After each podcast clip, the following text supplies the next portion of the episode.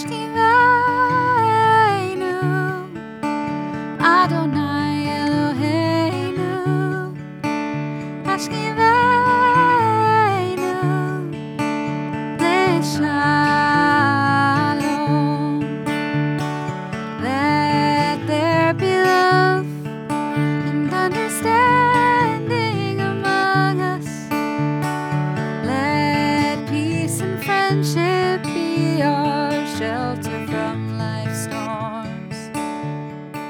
Shalom, and welcome to Torah to the People, a podcast from Temple Israel in Memphis, Tennessee.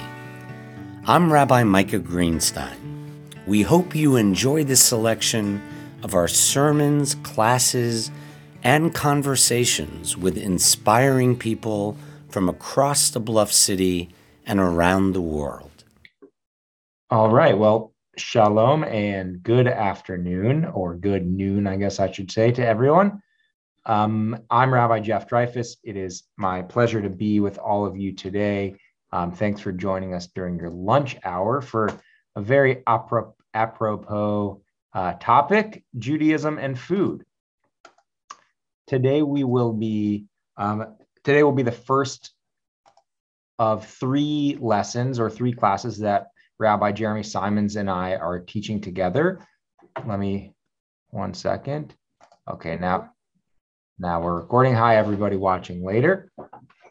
But uh, this will be the first in three classes that we're doing in this series. The first today, we're going to be talking about contemporary or modern takes on kashrut, on Judaism, um, and how we view the ethics of and morality and spirituality of eating food. Uh, Rabbi Simons will be leading next week, next Friday at this time on, and he can explain this in a much more exciting way than I can, but the intersection of Jews and the American food experience. Uh, you know, it's it's uh, debatable whether matzo ball soup uh, on Passover or Chinese food on Christmas is a more quintessential Jewish American food. Uh, Jeremy will be talking all about um, how American culture has shaped um, the Jewish food experience. Finally, we'll be talking, uh, teaching the last class together on the, uh, in America, we have so many uh, conceptions of what Jewish food is that are largely Ashkenazic. Um, we are going to be in our last class talking, and, and I wish we could uh, smell through the Zoom screen uh, or taste through the Zoom screen, but sharing different food traditions from Jewish cultures and communities all around the world, not just the ones that we're used to. But so, uh, since we only have an hour today, let's just jump right in. I'm going to go ahead and share my screen and feel free if you want to jump in with questions or comments to do so. And then we will have definitely time at the end for a little bit of discussion.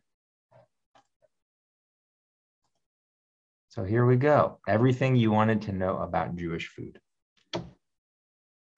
Before we begin, um, I want, or as we begin, I want to share this quote from the Torah. Um, I had never read this these verses quite in this way before reading, um, beginning to read this book, The Sacred Table, which I highly recommend um, on this very topic. It's called The Sacred Table: Creating a Jewish Food Ethic put out by uh, the CCAR Press, which is the Reform Rabbinic Press, um, edited by Ra- Rabbi Mary Zamore. So I had never read this quote uh, quite in this way. This is when um, God in Deuteronomy, when uh, God is telling us, um, framing the mitzvot, how hard or not hard to follow the mitzvot will be for us.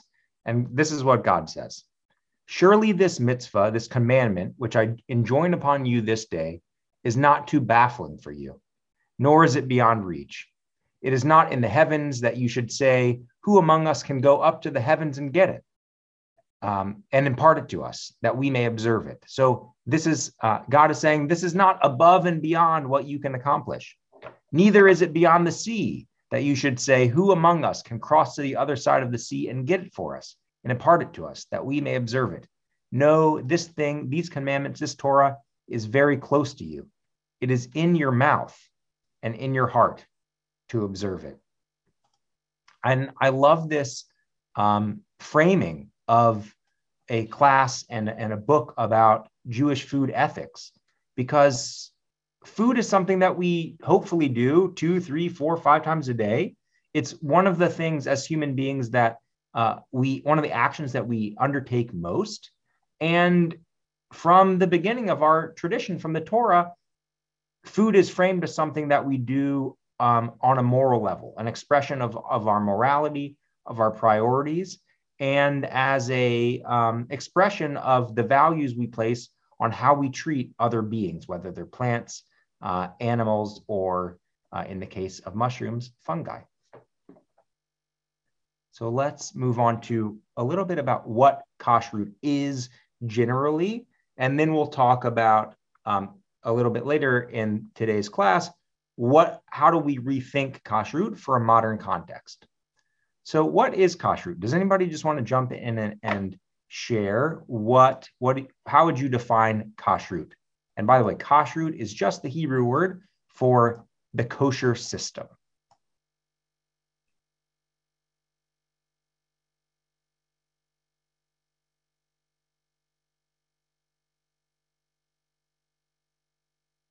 Okay, well, if you uh, change your mind, feel free to hop in. I would say that kashrut is a series of laws or traditions that guide how we um, procure, produce, and eat food. Um, why kashrut? Why is kashrut important? Um, we often hear, uh, we often hear that kashrut is uh, the rationale behind the kosher laws is because they're healthier. Why in ancient times did did um, our ancestors not eat pigs?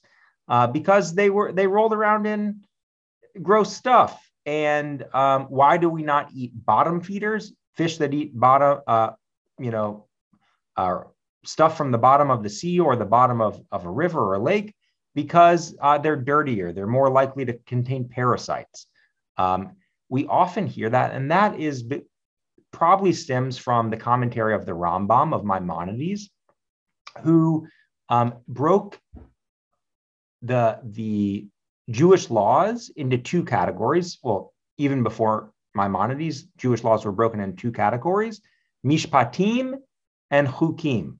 Mishpatim are the ones that um, it's clear why this law exists. Uh, there's a there's an easily identifiable identifiable rationale as to why this law exists, like do not murder. Right, that's a pretty easy. Uh, um, it doesn't take a lot of imagination to know why murdering is bad because it hurts other people, um, because it's stealing another person's life, etc. There are other laws. Um, the one that comes most clearly to mind is shatnez, the, the idea that we don't mix um, uh, flax and linen in our garments, um, which doesn't really make any logical or rational sense. Why would God tell us not to mix two different types of um, of not linen of material in our garments? Nobody knows. Uh, it's just because God said so. What Maimonides said was no, in fact, all of the Jewish laws have some rationale behind them. And um, maybe there's some that we don't understand, but um, God has a, a, reason for each one. And the, the reasoning behind all of the kashrut um, laws is because they're, they're healthier. Maimonides was a doctor as well. And so um, he, was, he was very focused on the health aspects of these laws. But in fact, we know um, that, well, in fact, we know health can't be the only reason for kashrut. What is the other reason that is often given for why certain things are kosher and why certain things aren't? Because it's ethical, right? The way that we um, slaughter cattle, for example, in Judaism, is um, we slice the the jugular in a in one fell swoop with a very sharp blade um, with the notion or with the with the hope that that is going to kill them in the quickest and mo- most painless way that they will bleed out most quickly. And um, that that implicit in that is the idea that we don't want to harm animals or we want to minimize our harm on animals. And so we we try to come up with a way of of slaughtering them that is the least painful possible. Um, so ethics are um, another reason given why we don't eat or we do eat certain animals. But there's another reason i think why neither of these two explanations for kashrut is completely acceptable, completely satisfying, because there's certain um, uh, foods, for example, oysters, which we know to be perfectly healthy and which don't suffer at all, um, and yet we're forbidden from eating them. Or why why shrimp? uh, sorry, why salmon is okay and cat and well, catfish, I guess, gets the bottom feeder, but shrimp, why why can we eat salmon but not shrimp? There's no real difference in health, although I guess you could say there's higher iodine and higher cholesterol in shrimp uh, than salmon, and salmon has higher omega threes to omega six ratio. I'm not a dietitian, so don't take anything I'm saying too seriously. Uh, but um, there's there certainly seems to be some arbitrariness in which kinds of foods are acceptable that you can't really define by either ethics or health. So, what is the other reason behind why kashrut? Because God said so.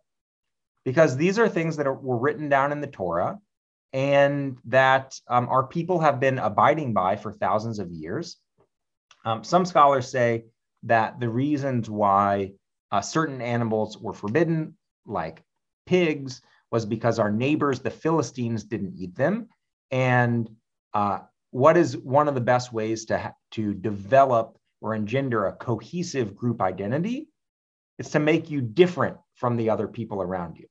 So if we could all uh, sit around a table as Jews or as Israelites and um, eat our stuff and say we're definitely not like those Philistines over there who eat pig, then that was a way of of um, fostering a stronger group identity among Jews. So that's perhaps another um, kind of academic uh, rationale as to why kashrut exists. But I think the, the main, anybody who studies kashrut knows that the main prohibitions are all around the idea of eating animals. Um, there's certain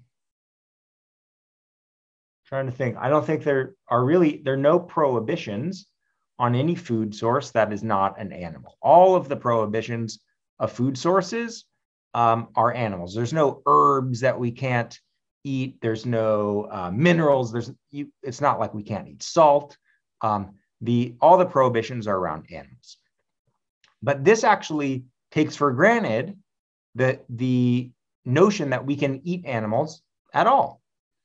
So if you actually go back to the very beginning of Genesis, the beginning of, of the Torah, you'll, you'll notice that the entire world at the very beginning was vegetarian. Um, this quote is from the, the end of the creation, the first creation story in Genesis, Genesis 129. God tells Adam um, the first human being. God said, See, I give you um, every seed bearing plant that is upon all the earth, and every tree that has seed bearing fruit, they shall be yours for food.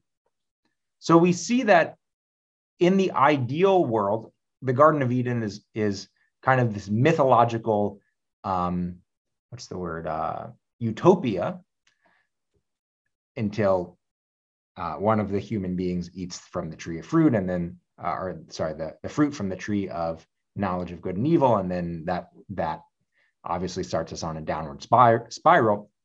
But until that point, the Garden of Eden is looked at as this perfect ideal place. And I think it's really important to say, wow, in, at least one of the um, one of the philosophies undergirding the Torah is that in this ideal place, people didn't eat meat, people just ate plants. But all we have to do is wait um, uh, nine chapters, eight chapters, and according to the Torah's um, genealogy, 10 generations until we get to Noah. And um, why did God destroy the, the world with the flood in the Noah story? The reason why was that people were being mean to each other, people were killing each other. Um, they they weren't acting morally towards one another, and God said, "Forget about this whole project. I'm going to destroy the world and start over." But so, as a concession to human bloodlust, um, saying I created God saying I created this species that for for whatever reason likes to kill um, other beings.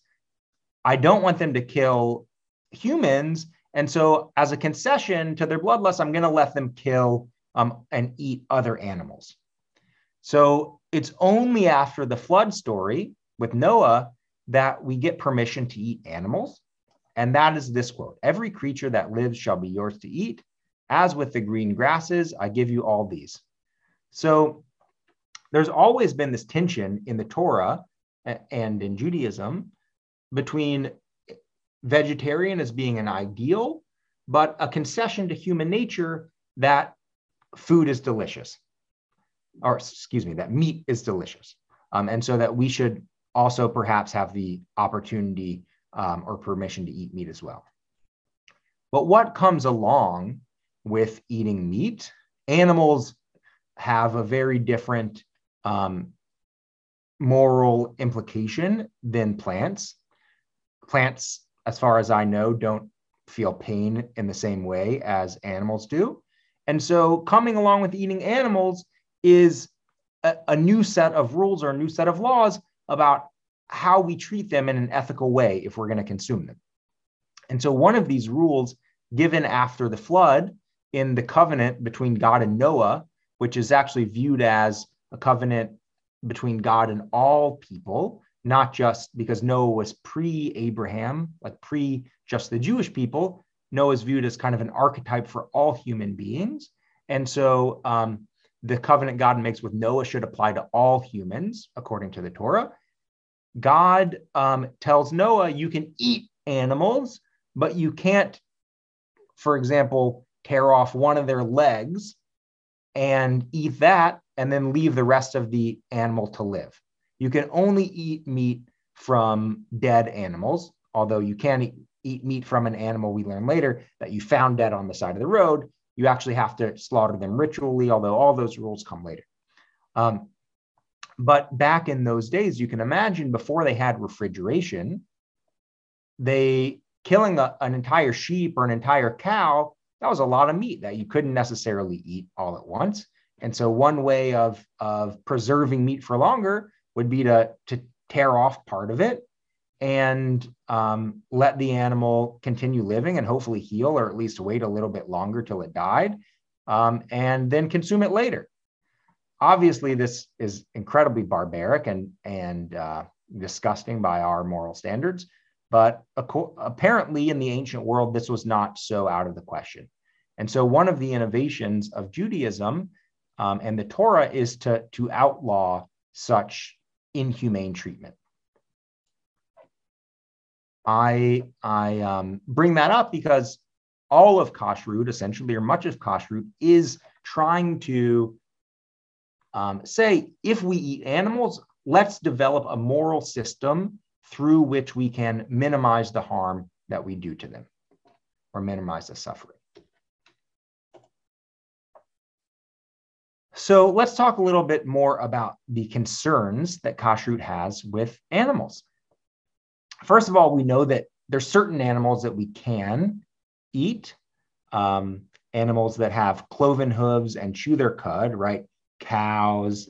Um, anybody want to jump in and say their favorite kosher animal to eat?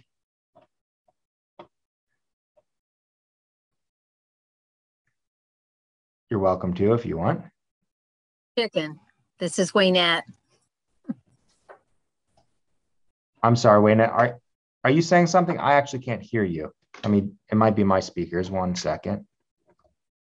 I, I said chicken was my favorite kosher animal to eat chicken soup, baked chicken, chicken salad. Could you say that again, Waynette? I'm sorry. I'm sorry, chicken was what I said. Chicken. Chicken. Who doesn't like chicken? And especially in uh, the South when we have Gus's and Chick fil A and all that delicious chicken. Exactly. Chicken and poultry is permissible. Um, oh, Sophie Weiss jumps in and says salmon. Exactly. Um, plenty of fish. Some fish aren't permissible, like catfish. Um, in order to be permissible for fish, you have to have fins and scales. Um, there's some animals like birds, like uh, birds of prey, that we don't eat. Um, actually, one that is is halachically questionable is an ostrich.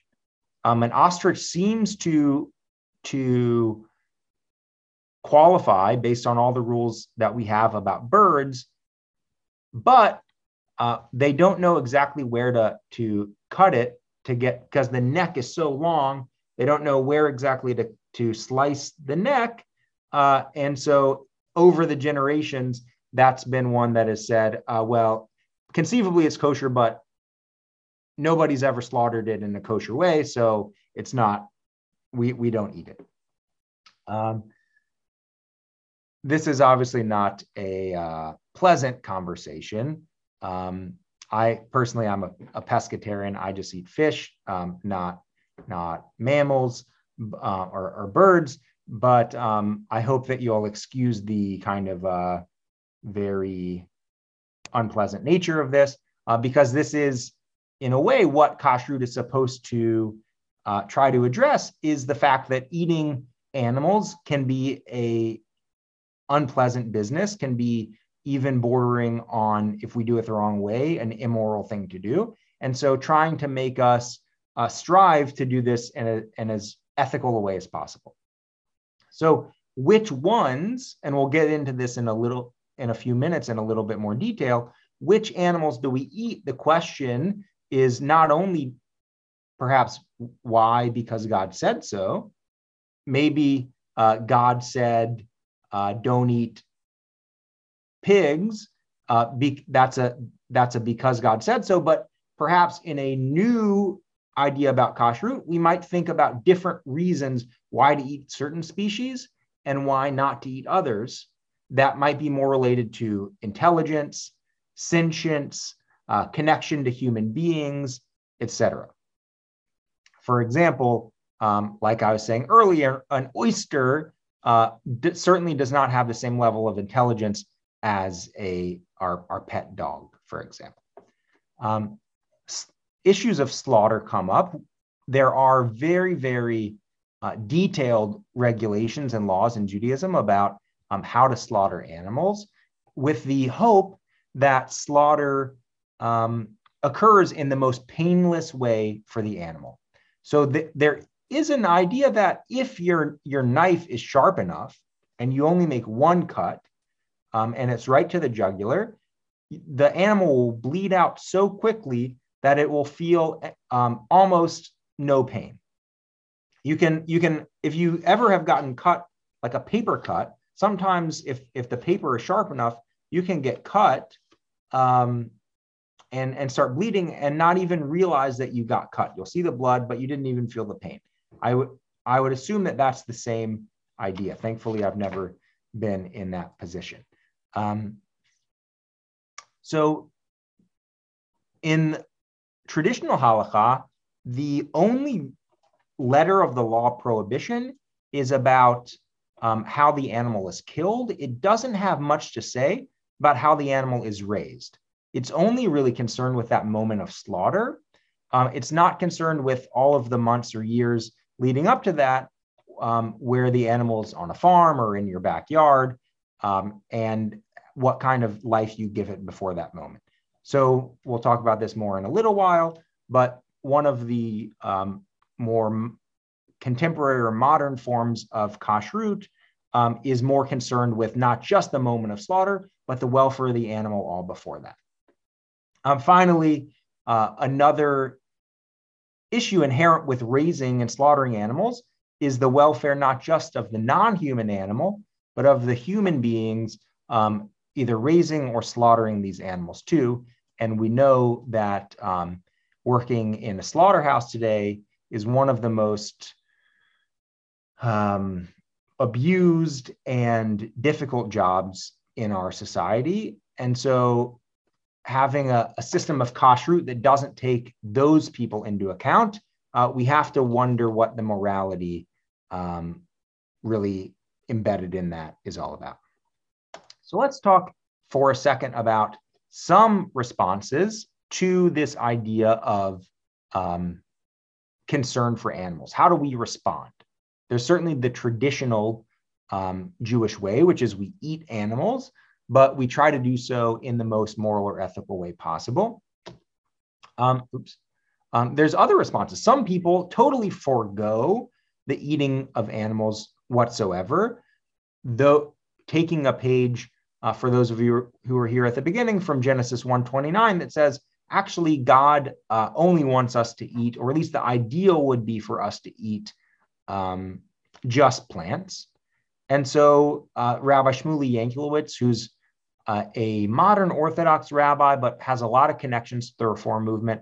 I think he grew up in the Reform movement, and then he's written um, three books called Three Social Justice Commentaries through the Reform Press. One I have up there, there to Pirkei Avot. Um, he also wrote a social justice commentary on Jonah, which we read on Yom Kippur, and I think he just came out with one other, but can't think of what it is. Um, and then Rabbi Art Green, who wrote, um, he, he's the leading scholar today on Jewish mysticism, on um, Chassidut, and on Kabbalah. And um, he runs the non denominational rabbinical school, Hebrew College. They both write uh, quite a bit about Jewish veganism and vegetarianism. And um, I'm happy to send you some materials um, of theirs that's one path, but that's kind of easy to understand. You just don't eat meat or, or animal products. So we're not going to go into a lot of detail on that. Um, but another response is, um, let's say, falls into, and I'm just going to go back a few slides here. Um, why kashrut? The point of kashrut is because it's ethical. Um, so both of these later responses, oops, excuse me, eco kashrut and ethical kashrut are trying to create a food ethic that responds um, to this kind of ethical imperative behind kashrut. Eco kashrut, as you can imagine, is focused more on the environmental impact than other, other things. So, does, could somebody please read? This is by Rabbi Arthur Waskow, who's um, a leading rabbi in the renewal movement of Judaism um, and writes also a lot about earth Earth Torah. Um, could somebody please read what he said? Today, most of us have shrugged away the sacred choice of foods we do not eat, the sacred pausing so that one seventh of the time we do not grow our foods.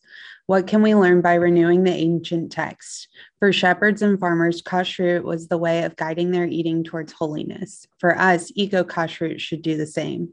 We should ask Is it eco kashrut? oh, is it eco kosher to eat vegetables and fruit that have been grown by drenching in by drenching the soil with insecticides? Is it eco kosher to drink Shabbat Kiddush wine from non biodegradable plastic cups? Thank you. And and he goes on it, and there's certainly quite a bit more to talk about with eco kashrut um, from farming practices um, with like he's saying, fertilizer or insecticide um, from the entire supply chain of our food. Uh, there's we'll get into this a little bit later, but there are a number of organizations trying to make Jewish food more sustainable or, or kosher food more sustainable. And they're not only focused on organic, non-organic, um, but also um, the the carbon uh, what's it called? The carbon, uh, I guess something like the carbon cost of our food, how much carbon is going in uh, with transport transporting our food over long distances, et cetera. But you get you kind of get the picture that um, eco kashrut is concerned about the environmental impact of of kashrut. Just go stepping um, a little broader for a sec, this to me seems clearly embedded under the umbrella of um, kashrut is about the impact, is and has always been about the impact that our eating has on um, the world or on ourselves and the world around us. And so, of course, we should be concerned about the environmental impact of our of our food consumption. Oh, very nice. So Sophie says many fruits and vegetables are also grown with blood and bone in, uh, in the soil as a way to enrich enrich their growth. Very nice. So um, I want to talk in a few minutes more about um, our good friend Eli Steinberg is going to work on a, a Jewish um, sustainable farm in uh, Isabella Freedman in Connecticut that's run by this organization called Hazon, which we will uh, talk more about in a, in a few minutes. But the, the whole idea behind that is um, raising produce in a sustainable way as kind of a model. They're kind of like a model farm that hopefully the lessons and example that they set there can be learned and spread throughout the Jewish world for, for our food ethic. Okay, but what is ethical kashrut? This, this is related to eco kashrut, but it's a little bit more broad. Um, the way that I see it, there are three different pillars in ethical kashrut, although you could, it, you could certainly come up with others, but these are the ones that tend to be emphasized. Um, the first is workers' rights. So we talked about this a second ago um, that there are food wor- food workers that work with animals, um, but there, of course, there are also food workers that work on farms just raising vegetables. Uh, many of them in, in this country um, are not citizens, but come in either legally or illegally um, from Mexico or Central America to to work the farms. Um, certainly, many of them are legal, and there's a, a, special visa that they can get. But also, as we know, many um, do come in without legal status. But um, in ethical kashrut, they trace this imperative to treat workers with with respect and a certain level of um, ethical treatment all the way back to the Torah. So, in what's called the Holiness Code, in Leviticus 19:3. These are laws that tell us um, how to be holy, and we'll actually read it together in about three or four weeks in our normal reading of the Torah cycle. Um, this says, you, sh- you shall not defraud your fellow Israelite. You shall not commit robbery. And this is the important part for this topic. The wages of a laborer shall not remain with you until morning. So if if somebody does does a job for you, um, you should not hold, hold their wages, uh, withhold their wages from them. This is one of the primary base texts for the fact that we should be concerned about the welfare of, of the workers that work for us and how we treat them. Um, I didn't put this quote in here, but in the Ten Commandments, it's not only that we have to rest on Shabbat, but our animals, we have to let our animals rest on Shabbat. And we also have to let our slaves, thank God we don't have slaves anymore, but in addition to your slaves, you have to let your workers rest on Shabbat too. Um, and then finally, um, this from Deuteronomy you shall not abuse a needy and destitute laborer, whether a fellow Israelite or a stranger in one of the communities of your land. So these are kind of the three base um, texts proof texts for why workers' rights and labor rights are very important in the Jewish tradition. Whew. Okay, I'm just going to take one sip of water.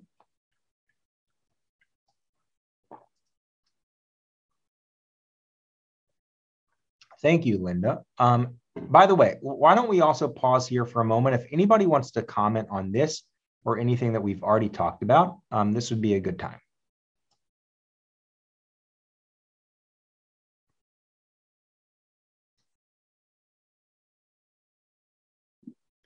I think there's also like an argument that ethical kashrut is not just about the workers, but about the lives of the animals. Um, like the is the way that they're living ethical. We think about like cage free versus organic, and do these animals have enough space to live?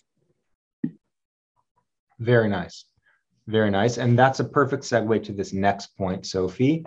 Um, not only in inherent in Judaism is the idea that we need to protect workers, but also that we need to protect animals. There's there's a um, principle called Tza'ar Ba'alei Chayim, which means the suffering of animals, that we are.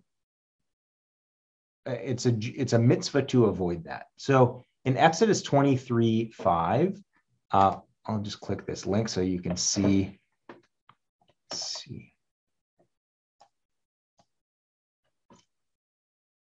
Well, that's okay. I'll just explain it. Um, we see that if you see a, uh, a donkey struggling under its load, if you see an animal struggling under its load, like somebody, like a pack horse or a pack donkey, that somebody packed uh, too much stuff on top and struggling under its load, even if that animal belongs to your enemy, it is a mitzvah to go help that animal and lighten its load and help that animal up.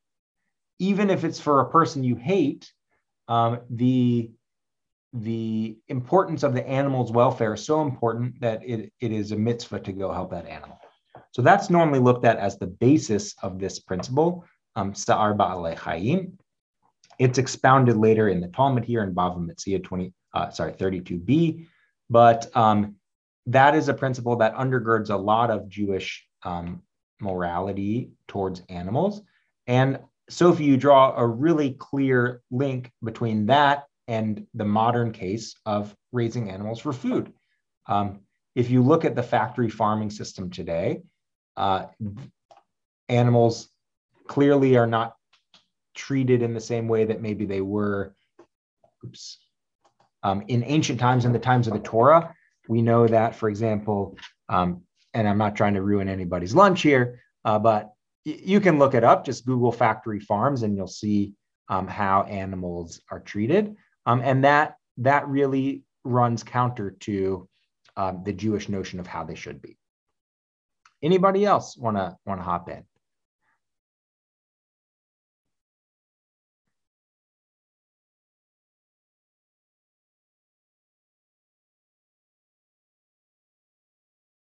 Okay, well, there will. I, I, have some actual direct questions I'll ask you in about 10 minutes that I would really love your input on.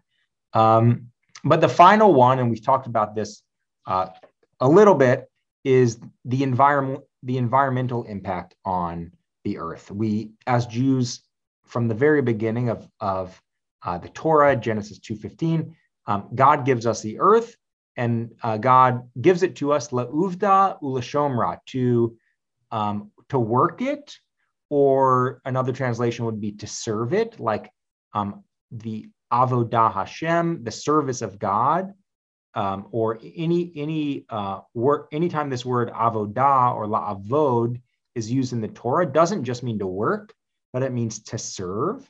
So uh, one explanation of this is we're supposed to serve the earth and uh, ul shomra, and to what is a shomer?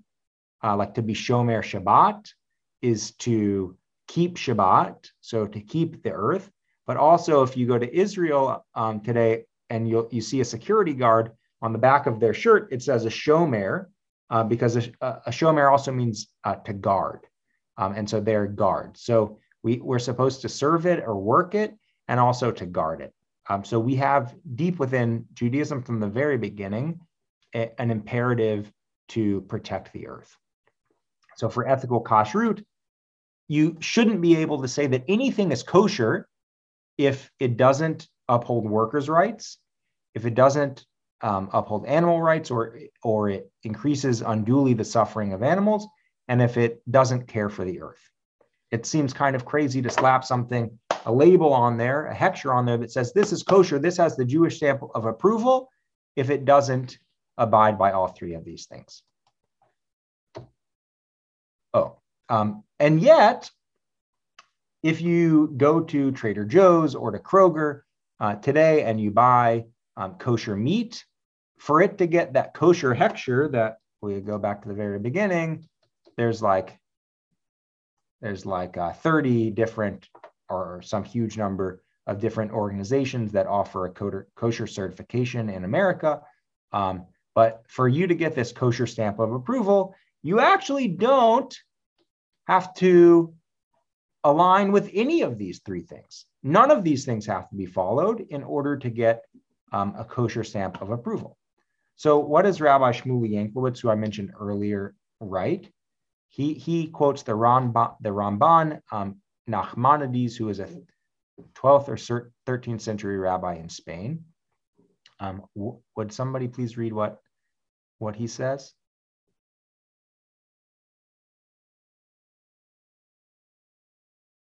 I can read it. Um, the Ramban. Oh, please. I'm please, happy to. The Thank you. Rambam argued that if people consume food that is technically kosher from a ritual perspective, but do not embrace the ethics that come along with consumption, then they are That's- despicable with the permission of the Torah. How do you say that?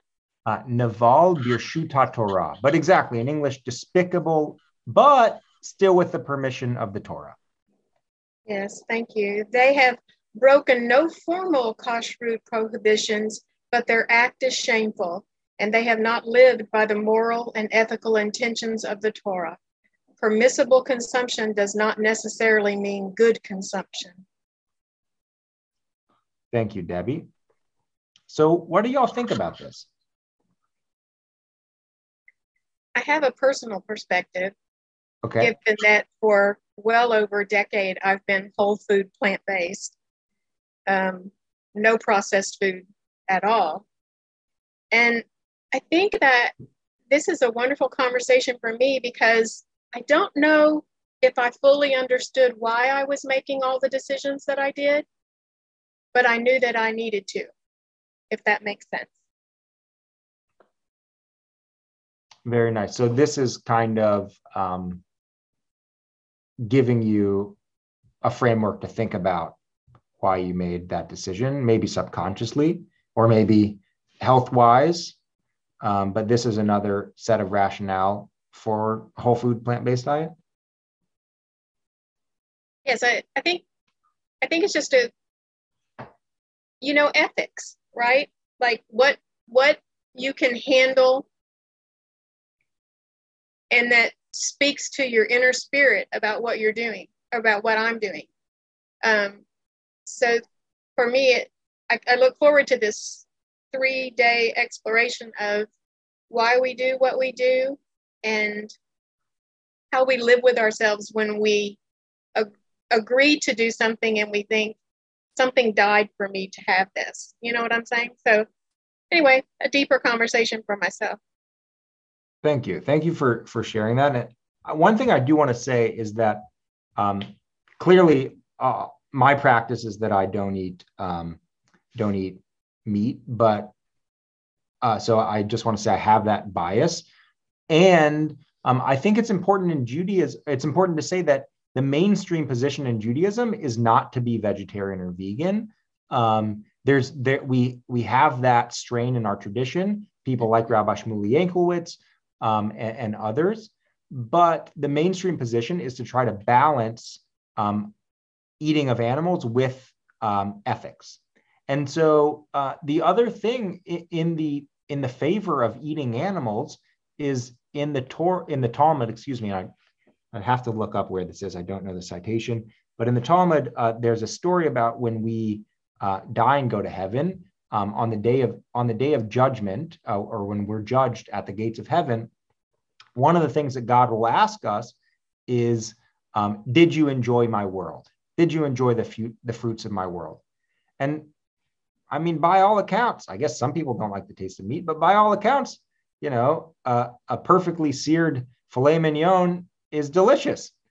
And so I think to, to say that we only get one life and animals happen to taste very good to human beings, it's just a, we evolved to uh, enjoy the taste of flesh.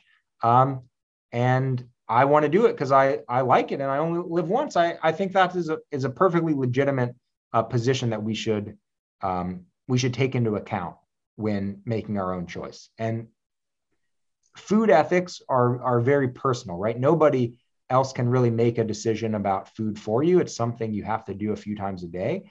And I think it's important when we have conversations like this to say, um, this is the, the decision I made for me, but I can't, you know, you have just as, as much right as I do to make your own uh, decision about food.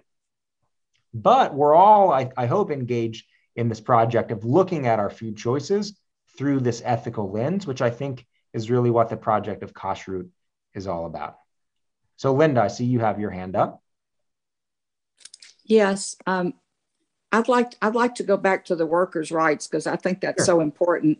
And it was just front and center earlier on in the pandemic, related to these workers at these various meat packing plants and how uh, their their rights, the, their health, the health of their families, etc., was not that just wasn't being protected at all, and so many of them became ill and died, and and so, and I just wondered if if you knew if this was also going on in the kosher meat packing plants because we, we, you know we saw it with certain meat packing plants that we're familiar with. We see them in you know just in the regular grocery store and um, but i want i wonder if that was happening in in our kosher uh, packing plants also where where people were really being i mean i would call it abuse as to what definitely as to what was happening there yeah, yeah. Thank you for for bringing that up and centering that story that there were workers that didn't have much of a choice.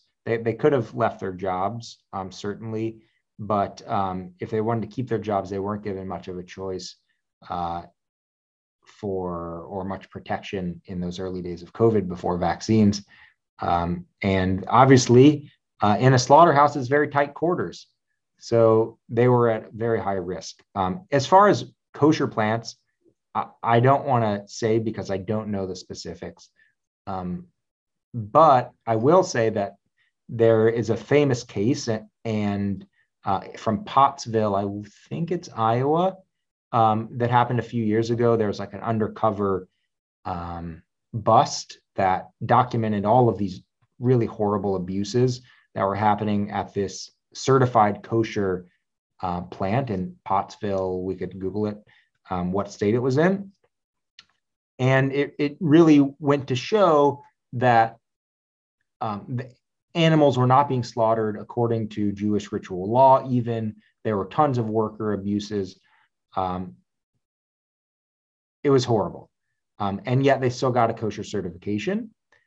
I do want to say, in fairness, um, many kosher people, kosher um, certification organizations and um, Jewish slaughterhouse owners said that it, oh, thank you, in Pennsylvania, Pottsville, Pennsylvania, um, it said, they said that this is not the norm, uh, that this was really an anomaly.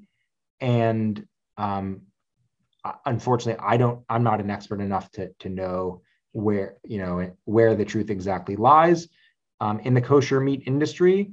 But um, I think it is important to be aware that in a system that is so should be so concerned about ethics um, that that egregious example slipped through the cracks, even if it's not the norm. Okay, let's move on to one other idea, and then I want um, really want your input. So the one thing I wanted to share was that there are a number of organizations today um, that are working to bring um, Jewish ethics or, or bring kashrut in line with the ethical principles we've been talking about. One of them, Magen Tzedek, was started by the conservative movement and is embraced by their rabbinical arm. And um, it is like a, um, a, what's called a hechsher, which is a, a stamp of approval that says this kosher meat is kosher by the letter of the law, but it also lives up to this higher standard that uh, meets a lot of the ethical criteria that we talked about. There is um, Hazon, which is the organization where Eli Steinberg is going to go work on their, their model farm at Isabella Freedman. And um, they have a seal of sustainability for Jewish organizations um, that, for example, a synagogue or the JCC um, could commit to trying to uh, uphold a certain criteria for our events and uh, our kitchen and, and stuff like that. Um, Shamayim is an organization uh, started by Rabbi Shmuly Yanklowitz, who I've mentioned a couple times today. They advocate for veganism, Jewish veganism, and, and have a lot of very deep um, theological um, underpinnings for why that should be the case. But they also argue for just if you're going to eat animals, doing it in an ethical way. Um, this is more of a ethical kashrut, um, tav hayosher, which is trying to get in the Orthodox community more um, purveyors or people in the in the food system uh, to have ethical treatment of workers. Um, oh, and also also um, at kosher restaurants, so treating your uh, your workers well and having safe conditions for them too. And then this organization is really interesting. Um, the Jewish Initiative for Animals. They are trying to um, end factory farming from a Jewish perspective. So not they're not against eating animals per se, but um, that if we are, we really need to change how how we raise and slaughter them. And I love this quote from um, this is on their website from the Talmud that says, um, "Anyone who is compassionate to creatures receives compassion from the heavens." Um, I I don't know that to be true, but I'm glad that our tradition says that. Okay, so here's what I'd like to use the last 10 minutes of our time together um, doing. I would love to, to hear from you. In your life, do you have certain rules that you have set up for yourself, whether they align with traditional kashrut or not, um, that guide how you eat? And if not, how might or if so, or with not, or if not, how might our conversation today shape how you view um, eating as either a moral or a spiritual practice?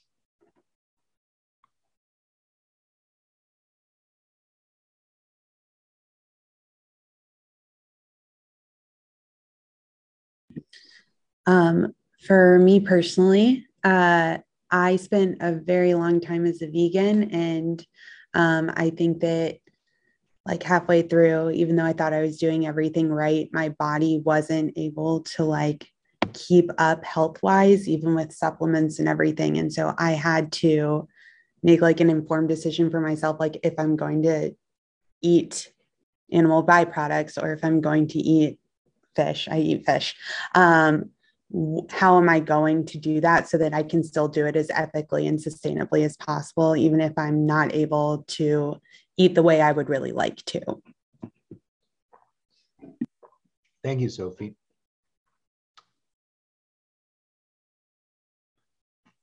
You bring up a great point that sometimes, you know, we we evolve to be omnivores, right? So, and our bodies, everybody is different, and everybody needs different things to be healthy. Who else wants to to share?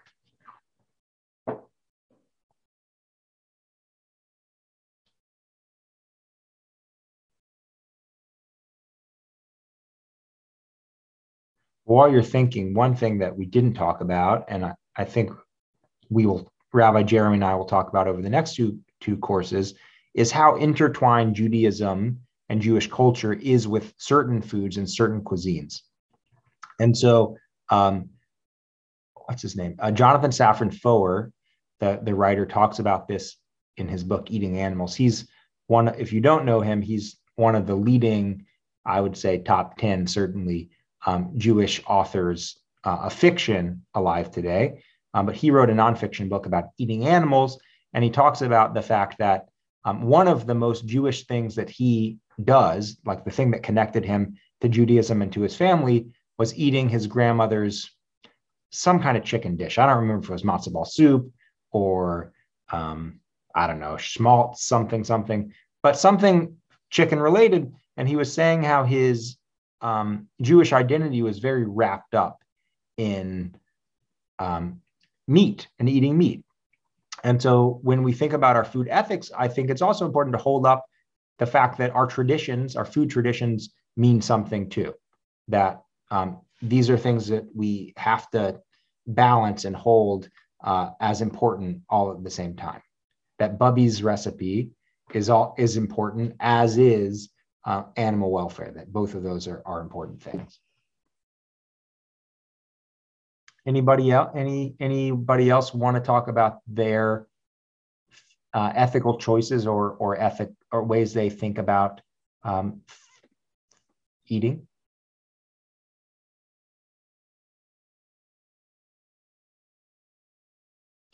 All right. Well, thank you all so much for coming. Um, I hope that uh, we didn't spoil your appetite. And um, we'll, we will see you back same time next week for a much more appetizing conversation led by Rabbi Jeremy about the intersection of Jewish culture um, and American food culture. Everybody have a great day and Shabbat Shalom.